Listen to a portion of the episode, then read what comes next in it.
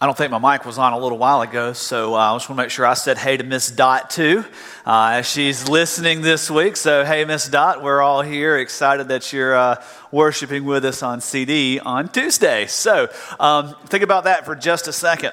You being here, worshiping on Sunday, affects people on Tuesday who can't always be with us. We have a group of ladies that go each and every Tuesday. And they visit several of our shut in members and they take with them a recording of our worship services. So, you being here, you participating, you worshiping is not just a Sunday morning thing, but carries hope and peace and joy and, and, and community to many of our long term members who just can't be here each and every week. So, uh, for that reason, I want to thank you for being here, for being part of our worship service but also for helping us uh, continue a legacy of faith in so many people's lives as, they, as they're not able to be here on Sunday. Um, speaking of being here on Sunday, quick announcement that we'll uh, hit again a little bit later in the service. But tonight, I don't know what you have planned, but I need you to cancel your plans for tonight. We have a very important church conference at six o'clock right here. So, anybody got plans for the night? Yes, all of you do. Being here at six o'clock uh, for a church conference. I just, I just, I just set your calendar for the night. Uh, this is an important one. We have a couple of updates. We're going to be joined tonight um, by our church plant partner Justin Schaefer from Kirkwood, uh, People's Church in Kirkwood. He's going to give us a little update about uh, his ministry and what they're doing in Kirkwood and East Atlanta, but also uh, how we've been able to come alongside and help. Several of you got to meet Justin over the summer. Um, Peg leg Pete, as we called him a little bit, as he had that uh, that ankle busted and was kind of hobbling around, but um, an opportunity we're going to hear from him. But also, the kind of one of the big things is we are going to approve the budget for the 2020 calendar year. And so we need you to be here. Um, I'm not even going to tell you what the quorum number is. You just need to be here, okay? So your, ca- your calendar is now complete for the night, 6 o'clock right here. So if you've got your place in Scripture, maybe you don't have your place because I haven't told you where to turn. We're going to be in First John. Um, if you weren't here last week, you might have missed that we were. In, if you haven't been here for the last three months, you might have missed that we were in First John right now. But we're finishing up First John chapter four, and um, it's a it's a very uh, interesting passage that elicits hope, but also causes us to come back and think a little bit about what's going on in our life. So let me ask you to do me a favor, real quick. Um, I, I promise I'm not going to throw anything at you. I, I, learned my lesson when I tried to break one of these lights with a frisbee a couple of months ago. Um, so I'm not going to throw anything at you, but I need everybody to close your eyes. Close your eyes because I'm going to give you some. We're going to play a word association game for just a minute, okay? So you got your eyes closed, um, and I need you to do this for me. I'm going to call out something, and I want you to think of the very first thing. Picture the very first thing that comes to your mind. Don't have to say it out loud, but just start picturing, okay? Christmas. There we go. All right. Amen, college kid. Good job. All right, Thanksgiving. Thank you, high school kid. All right.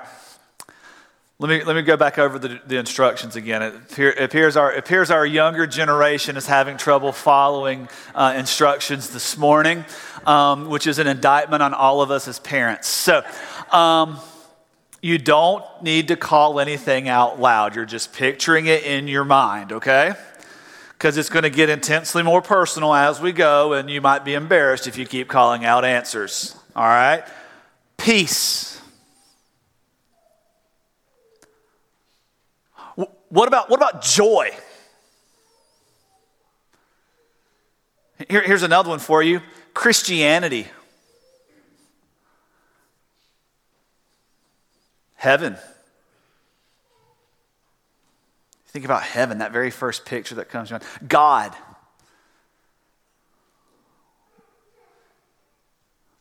Hmm. Hell.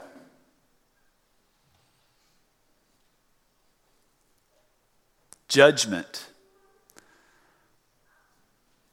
I don't mean Judge Alex Brown, I mean eternal judgment. Here's the last one for you. Standing before God with everything you've ever did, said, thought, felt on display.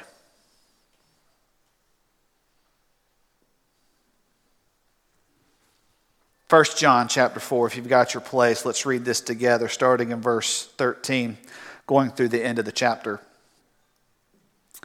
By this we know that we abide in him and he in us, because he has given us of his Spirit. We have seen and testified that the Father has sent the Son to be the Savior of the world. Whoever confesses that Jesus is the Son of God, God abides in him and he in God. We have come to know and have believed the love which God has for us. God is love, and the one who abides in love abides in God, and God abides in him. By this, love is perfected within us, so that we may have confidence in the day of judgment, because as he is, so also are we in this world. There is no fear in love, but perfect love casts out fear, because fear involves punishment. And the one who fears is not perfected in love. We love because he first loved us. If someone says, I love God, but hates his brother, he's a liar. For the one who does not love his brother, whom he has seen, cannot love God, whom he has not seen. And this commandment we have from him the one that, who loves God should also love his brother. Let's pray together.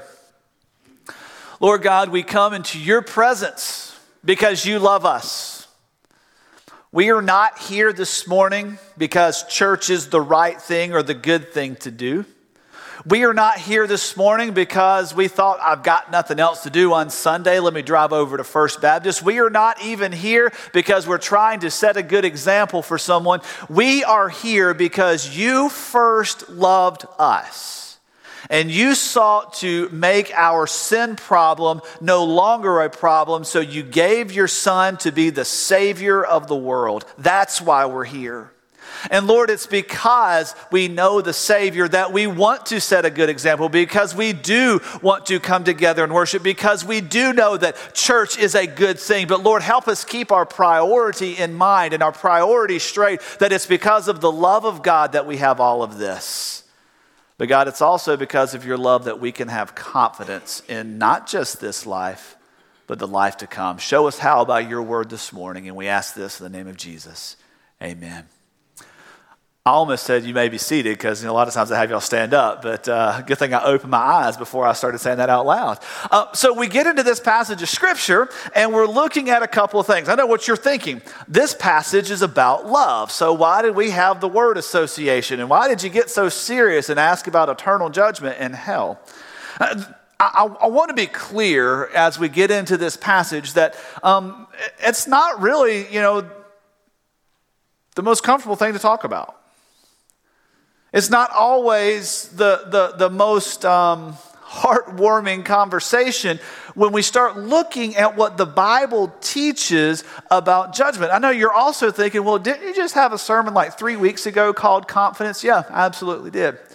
Because First John is written that we might have confidence, that we might know what God's purpose and plan for us being here right now, what God's desire is for us to be able to know Him, to relate to Him, to enjoy Him forever. And the world around us operates on shaky ground.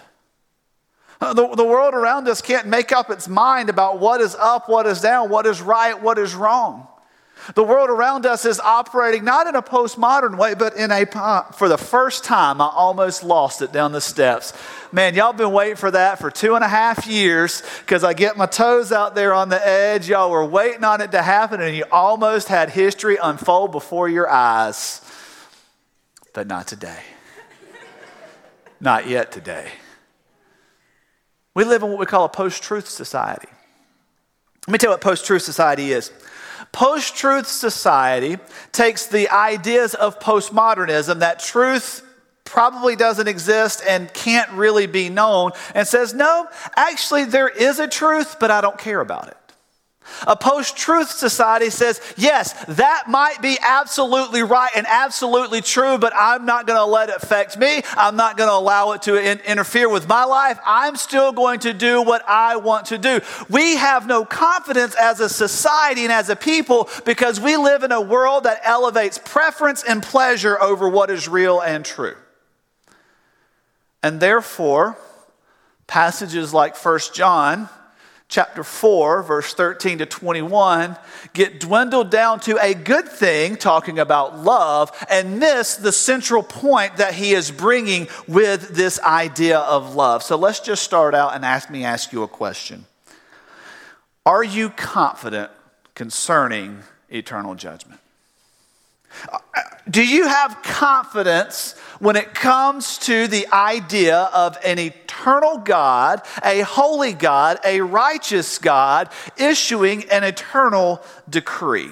At the very core of this passage, he's speaking of our confidence and he's saying, We know. See, he starts off verse 13. By this we know. More times in First John than any other of the, the New Testament letters, that's uh, Romans all the way through uh, the, the book of Third John, more times in Third John, excuse me, First John than the others, do we have the confidence that comes out. The we know, we know, we know. John is making statement after statement after statement so that believers, followers of Christ, would be able to say, you know what? I know for sure. Maybe you heard an old timey preacher say it this way Do you know that you know that you know? See, there is confidence that comes out when we can set our feet on solid ground and that we can know what is for certain because the Word of God has given us full assurance. And John comes in the center of this, this passage and he says in verse 17, By this, love is perfected in us that we may have confidence in the day of judgment. Ladies and gentlemen, we have, as followers of Christ, an opportunity to look at judgment with confidence. And I know you don't want to talk about judgment. And, and, and here's the deal I get it. You've heard too many judgy sermons, right? This person's going to hell. That person's going to hell. You're going to hell. They're going to hell. Everybody's going to hell. And that's what you, you get on this, and you walk away feeling so down in the dumps. And here's the deal I, I do not I do and I do not want you to walk away with a gloomy feeling, okay? We're going to talk about that. And you're like, well, how can you want it and not want it at the same time? Let's just talk about the reality of judgment. Let's just talk about, let, us get it out on the table so you know where we're coming from and you know what's out there. Let's just talk about the reality of judgment. He says here in this passage that we may have confidence when that day comes, when that, we may be confident, have confidence when it appears. This is not written so that you walk away with your tail tucked and you're, you're hiding like a dog who's been scowled, but so that you can walk away and boldly say, I know where I stand. I know what is real. I know what the Word of God has said about me. But you can't get there if you dodge the idea that judgment is real. The world around you doesn't want judgment to be real the world around you and their post truth idea and their post truth uh, mentality, they want it to all be about what I want, when I want, how I want, and your rules don't apply to me. So, so maybe you're in that boat. Maybe you've thought that the rules don't apply to you. Let's just talk for just a minute. Hebrews chapter 9, verse 27 says that it is appointed once for man to die, and after this comes judgment. It's appointed once for you to die. You are going to die. And the Bible says the very next step is judgment. That means that every single one of you, every single one of us, is one breath, one heartbeat, one text message, one uh, not paying attention behind the wheel away from that being real. Laying the cards on the table. It's real. And you think, well, but what's that going to look like? What's, what's, what's, that, what's going to happen there? Revelation chapter 20, verses 11 through 15. And, and, and I know what I'm about to say might make some of you um, a little uncomfortable, um, especially if uh, you, you know your eschatology and you fall into this pre tribulation, premillennial eschatology of the end times and book of Revelation, and you've got your Daniel 70 weeks laid out, and all these things that we'll get into when we get into Revelation next year. Uh, when you get into all that, what I'm about to say might, might, might make you uncomfortable because you've been taught for years and you've been taught your entire life that, that Christians don't go through the judgment. Revelation chapter 20, verse 11 says, I saw a great white throne and him who sat upon it, from whose presence heaven and earth fled away. and there was no place found for them. And I saw the dead, the great and the small, standing before the throne, and the books were opened, and another book was opened, which was the book of life.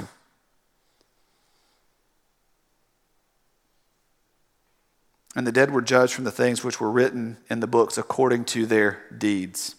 But then the sea gave up the dead which were in it, and death and Hades gave up the dead which were in them, and they were judged, every one of them according to their deeds. And death and Hades were thrown into the lake of fire, which is the second death, the lake of fire. And if anyone's name was not found written in the book of life, they were thrown into the lake of fire. This passage seems to indicate that yes, Christians will be there, and if your name's not in the book of life, the Lamb's book of life, as we like to call it, you're cast into the lake of fire. There is a day of judgment that comes for everyone. Maybe you're not convinced. Maybe you're like, well, that's, that's book of Revelation. Okay. Matthew. Matthew chapter 25. Matthew chapter 25, verse 31 to 46. I'm not going to read the entire passage out there for you. It's a long passage, but here's what Jesus says. This is what Jesus says. So don't take it from me, take it from Jesus. Because if anybody knows what's going to happen at judgment that walked on this planet, it was Jesus, right? Jesus says, the Son of Man comes with his glory and all the angels with him, and he will sit on his glorious throne. And all the na- throne. Did we just hear that? And all the nations will be gathered before him, and he will separate them from one another as the shepherd shep- separates the sheep and the goats. He will put the sheep on his right and the goats on his left. Two groups, right? What we have in Revelation? Two groups a group whose name was in a book and a group whose name was not in a book. And so you come in here and Jesus says, I'm going to separate you into two groups. What's going to distinguish between the groups? If you, if you were one that followed Christ and if you were one who acted in love, he says this, the king will say to those on his right, come, you who are blessed of my father, inherit the kingdom prepared for you from the foundation of the world. For I was hungry and you gave me something to eat. I was thirsty, you gave me something to drink. I was a stranger and you invited me in naked and you clothed me. I was sick and you visited me. I was in prison, you came to me. And the righteous will answer, but Lord, when did we see you hungry? When did we see you naked? When did we we feed you? When we get, were you thirsty, we give you something to drink. And he said, if you did it for the least of these, you've done it for me. It's not the good deeds, it is the faith in Christ that compels the good deeds that puts you in this group of the righteous. It's not that you gave your jacket to somebody, it's that you said, Jesus clothed me in my nakedness. I'm going to reach you because of what he's done for me, and I'm stepping in faith. And he says, that's how you put your faith to action. And you're in this group. But all you goats, chewing on a tin can over here. Why are we in this group? Because you didn't do this. You didn't walk in love and faith. You didn't walk according to the way I laid out for you to walk. And like, well, but but when? Because you didn't do it for the people that were around you. And notice he says there, these will go into eternal punishment. But the righteous, those whose names were written in a book of life, to eternal life. Now, these are the words of Jesus. There is something real. Okay, maybe you're not, maybe Jesus didn't even convince you.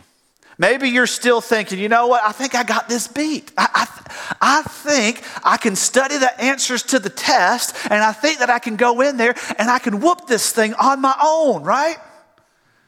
It's kind of like the college professor that says, Here you go, guys. Here is my final exam from last semester with the answers and everything included. Tell you what, why don't you study this? Because this is exactly what's going to be on the exam that you're going to take. So why don't you just study this? And you said, Nah, I'm not going to do that. He gave me the answer, but I'm just going to go my own way and I'll figure it out on my own. And you end up failing.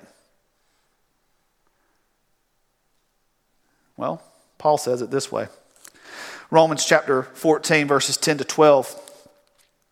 He says there, But you, why do you judge your brother? Or again, why do you regard your brother with contempt? For we will all stand before the judgment seat of God.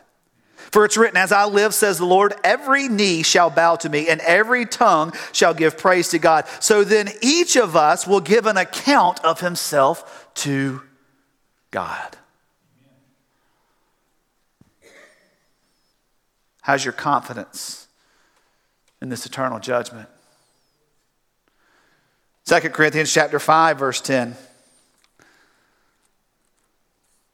2 Corinthians 5, verse 10 says it this way. If I can get to it.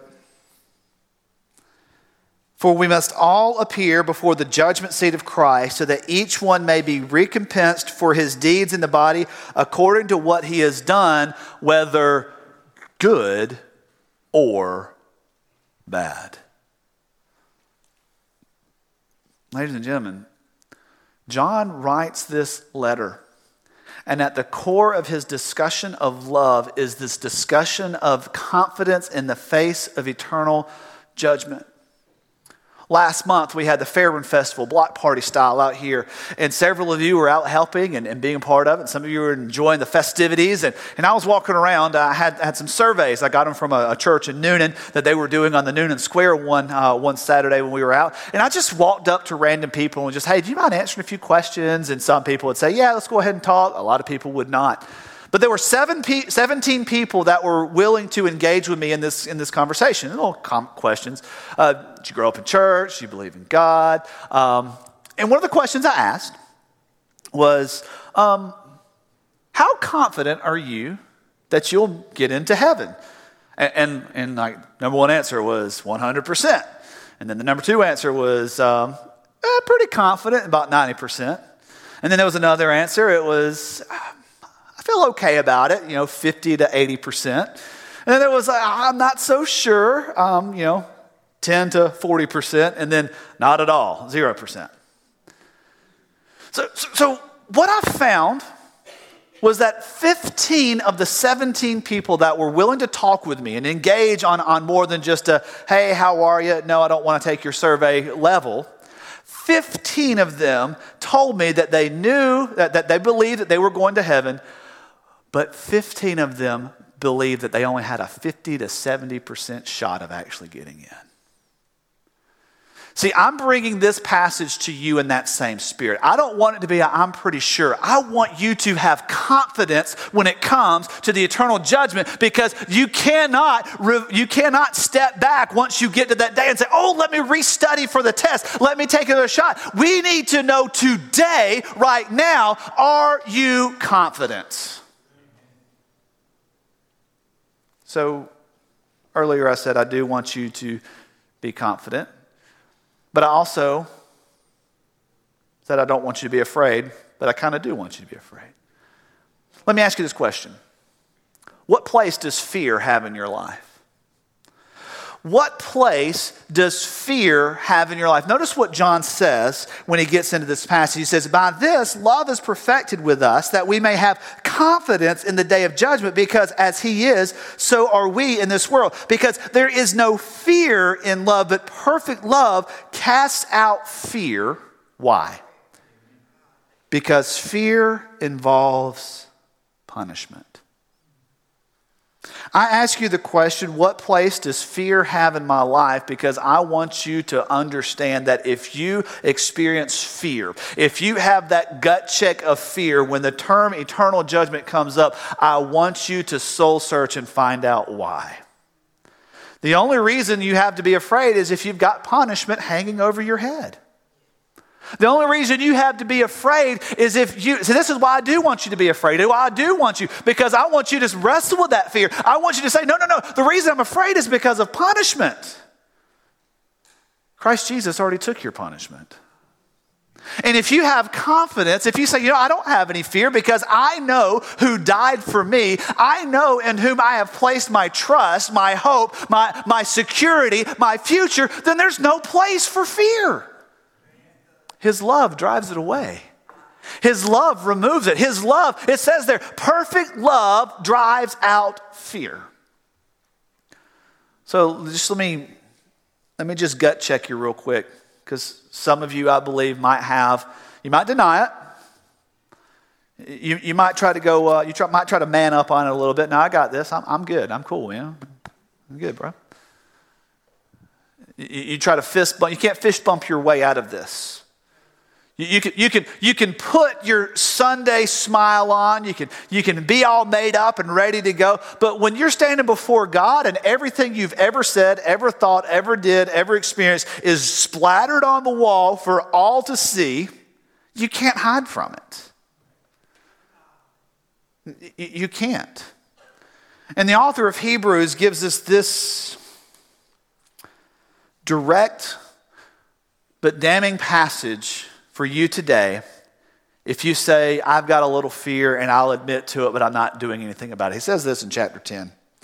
If we go on sinning willfully, Having received the knowledge of the truth, there no longer remains a sacrifice for sins, but a terrifying expectation of judgment and the fury of a fire that will consume the adversaries. Anyone who has set aside the law of Moses dies without mercy on the testimony of two or three witnesses. How much more severe punishment do you think he will deserve who has trampled underfoot the Son of God and has um, regarded as unclean the blood of the covenant by which which he was sanctified and has insulted the Spirit of grace. Translation when you hear about a Savior, a Christ who died for you and said, you know what, I'm going to do it my own way anyway, you are spurning the very God who loves you. And how much more of a fury should you die in this rejection will you face when Christ Jesus has already bore the wrath of God for you? When Christ Jesus has already taken and drank of that cup and didn't just take a sip of it, he took it all. Every last drop of the wrath of God for you and for me. Because God loves us. This is what perfected love does. It takes away fear because we say, all of that has already been poured out on Christ Jesus on my behalf. Not because I was good, not because I fed the sick, not uh, fed the sick, visited the sick, not because I fed the hungry, but because Christ Jesus carried my sin away. So if you have fear when you hear judgment, can I just press you on the fact that it's because you're trying to do it your way? You're spurning the face of God and you think, you know what, I'm going to get by. I'm going to get by on my own. Please don't do that. Hear me this morning. Do not do that. Because confidence is the expected mark of the believer. I want you to have confidence. I want you to be marked with the confidence of one who says, The cross has said it all. He says here in this passage of Scripture, There is no fear in love, but perfect love casts out fear because fear involves punishment, and the one who fears is not perfected in love. But if this love is perfected, we approach the day with confidence. Confidence. Not boastful arrogance not, not a hand to the heavens to say, God, I've got this. Bring me your best shot. No, no, no, no. It is a hand lifted up that says, I confidently plead the blood of Christ Jesus. I confidently plead that the Savior who died for me is sufficient to rescue and save me from all of my unrighteousness. Not some of it, all of it. Do you have that confidence? Do you walk every day with the confidence knowing that if the worst should happen to you in this life now, He's already carried you? That is the mark of the believer. We haven't gotten to the invitation yet because I'm going to come back and talk to believers here in just a second. But maybe this morning you don't have that confidence. Just, let me go ahead and put it out there. Let's settle it today. Uh, in just a few minutes, when we wrap up, I'm going to be standing right here. We're going to sing a song just like we do every Sunday. And it doesn't matter if you've been sitting in these pews for two weeks or 35, 70 years, however long. If you don't have that confidence, let's settle that now because tomorrow could be too late. 1 p.m. could be too late. So, what do we do with the confidence? How, how, how do we know that we have this confidence? How, how, do we walk in this confidence each and every day? He gives us one thing, one solution. That's His Holy Spirit, because the presence of the Holy Spirit is the basis of our confidence. The presence of the Holy Spirit is the basis of our confidence. He says in verse 13, he says there, he says, By this we know, we know, here's the confidence. We have assurance. We are convinced beyond a shadow of a doubt. We know beyond all measure this is real, that we abide in Him and He in us. Why? Because He has given us His Spirit.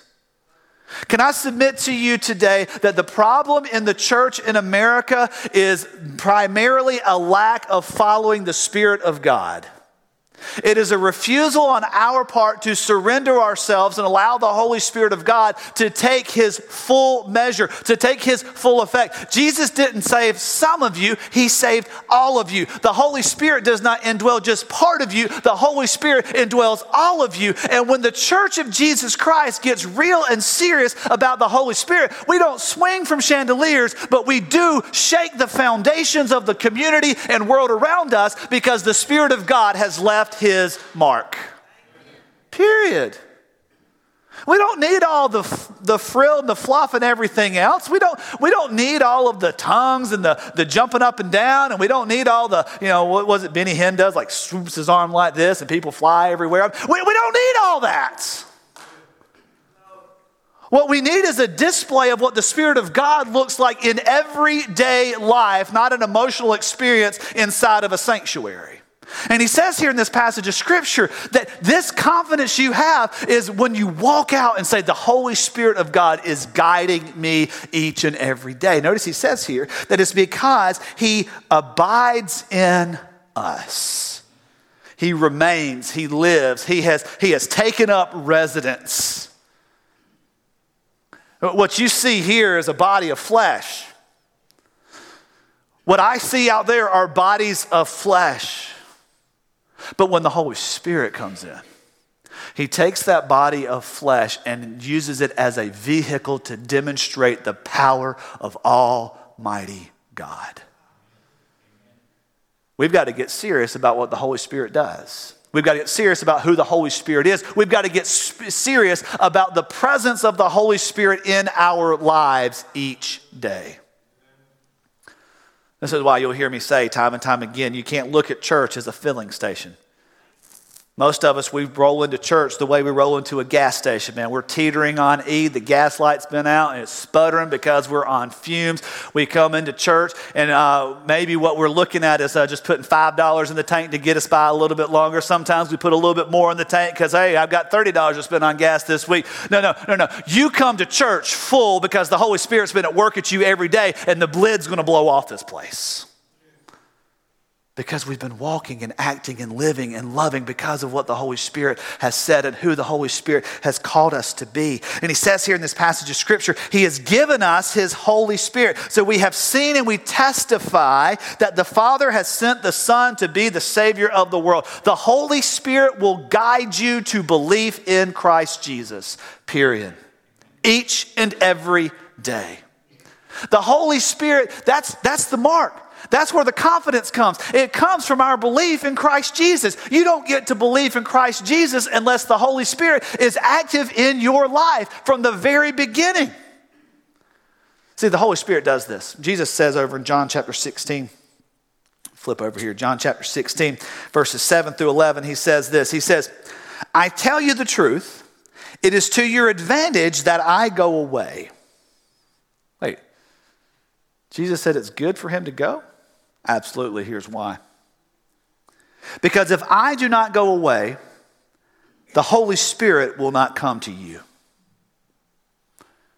Jesus literally says to his disciples in John chapter 16, and by extension to us, it is better for the universal presence of the Holy Spirit to be with us than the physical one place presence of Jesus Christ. We've got to get real with that. I, man, I, I believe, man, it would be the most awesome thing in the world if Jesus was at our church, right? I'm not talking about glass Jesus up here. I'm talking about like real Jesus. Like you could touch him, you could shake his hand, you could hug him. Man, wouldn't that be great? But Jesus said that's not what it's about. It is better. It is to your advantage. It is the benefit of my kingdom, my church, and what I am doing here that I'm not here, but that the Holy Spirit is. Because when Jesus came, he came in the flesh, and the flesh is bound to one place, but the Holy Spirit goes, and that's why we have worshipers in China and Indonesia and Malaysia and, and Baltimore and Atlanta, all over because of the presence of the Holy Spirit. He says, It's to your advantage that he goes, because if I don't go away, the Holy Spirit will not come, but if I do go, I'm going to send him to you. That's a promise. But he goes on. And he, the Holy Spirit, when he comes, he will convict the, the world concerning sin and righteousness and judgment. Concerning sin, because they did not believe in me. Concerning righteousness, because I go to the Father and you no longer see me. And concerning judgment, because the ruler of this world has already been judged. Catch that? The ruler of this world's already been judged. And if you've got fear when it comes to judgment, it's because you're under his control and not under the control of the Holy Spirit, because the Holy Spirit is going to guide you to belief in Christ Jesus. You will not confess the name of Christ Jesus, the Son of God, as your Savior if the Holy Spirit has not led you there. You will not confess the name of Christ Jesus. It says there in the book of Philippians that every knee will bow and every tongue confess to the glory of God the Father that Christ Jesus is the Savior. And that happens under the authority of the Holy Spirit, whether in this life when you say, you know what, that's the Savior I need, I'm coming to Him and I have confidence before the throne of God because of Christ Jesus, or you're going to do it under the work of the Holy Spirit after the judgment when you have no option on your way to an eternal separation from God to say, that is the Savior and I missed it. Period. The Holy Spirit's going to guide you to belief in Christ. And because He guides you to belief in Christ, this is the second mark that John gives, and is the strong mark of who we are as, Christ, as followers of Christ. The Holy Spirit will guide me to love others. It is a shame and it is a travesty to see church after church after church refuse to love others with the love of Christ. And they're all around us. They love themselves, they love their pastors. I, thank y'all for loving me. I'm glad y'all love me. That's not a bad thing to love your pastors, your staffs, your Sunday school teachers, your deacons, your church leaders. That's not a bad thing. But when it comes about that, and it's not about loving others with the love of Christ, what we have done is we have substituted something other than the gospel for what is our motive and our motivation. And he says here in this passage of scripture, whoever confesses Jesus is the Son of God abides in him, and he of God. And we come to know and believe the love that God has for us. And he says, We love because God first loved us. See, it's hard to love people. That's right. It's hard to love people. Friday, I was at the bank opening an account and uh, the, the bank that we use just went through a merger with another bank. And uh, this past week was the first full week that they were under the same umbrella. And, and I'm sitting there, and the, the bank manager is the one that's handling what we're working on. And, and uh, she says, um, the, the, I'm learning, the, still learning the new process. And so, if you don't mind being patient, it's going to look like I've got to do a lot more work than I need to. It's just this system is not as efficient and streamlined as the system that we had. I said, yeah, it's not a big deal, whatever. So I'm sitting there, and uh, there's another guy that's from the corporate office that's taking every single teaching opportunity he possibly can for everything while I'm sitting there. What should have been about a 20 minute process was, what was an hour and a half? Little over an hour and a half. And I'm just sitting there twiddling my thumbs. I'm thinking, you know, you could have just had like a seminar or a class to, you know, train the people how to do this and, you know, whatever. And, and, and the lady looks at me. We're about two thirds of the way through the process. And she says, Thank you for being patient with me. This is only the second time that I've opened an account under this new system, and I'm really just trying to learn everything. And I said, No, I understand. Um, you probably will have other customers that, that are rude to you, and that just doesn't accomplish anything. And she said, Yeah, unfortunately, that is the case. I said, You know, most of our jobs would be easier if we didn't have to deal with people. And she looked at me and said, Well, what do you do for a living? I said, I pastor a church. Can I be real with you? Pastoring would be a whole lot easier if it weren't for people. But as the book of Proverbs says, where there, is, where there are no oxen, the manger is clean. But without the strength of the ox, there are no crops. Loving people is going to be the hardest thing that you have to do as a follower of Christ because people are crazy. People are broken. But I want you to notice what John outlines for us. If someone, verse 20, says, I love God, but hates his brother, he is a liar. For the one who does not love his brother who he has seen cannot love God who he has not seen. And this commandment we have from him the one who loves God should also love his brother. This is what the Holy Spirit does in your life. It brings you to this confession and this belief in Christ because you have seen how great of a love God the Father has for you and He changes your heart and He changes your mind and He changes your thought process to where you look at those, even those that are difficult, and say, if God loved me so much, how can I not love you? If God was so willing to overlook everything that was wrong in my life and all of my preferences that have gone awry, how could I not extend that same love, mercy, grace, and affection to you? To close your eyes again. You're back in front of that throne.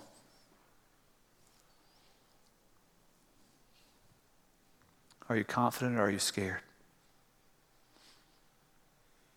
This isn't a time to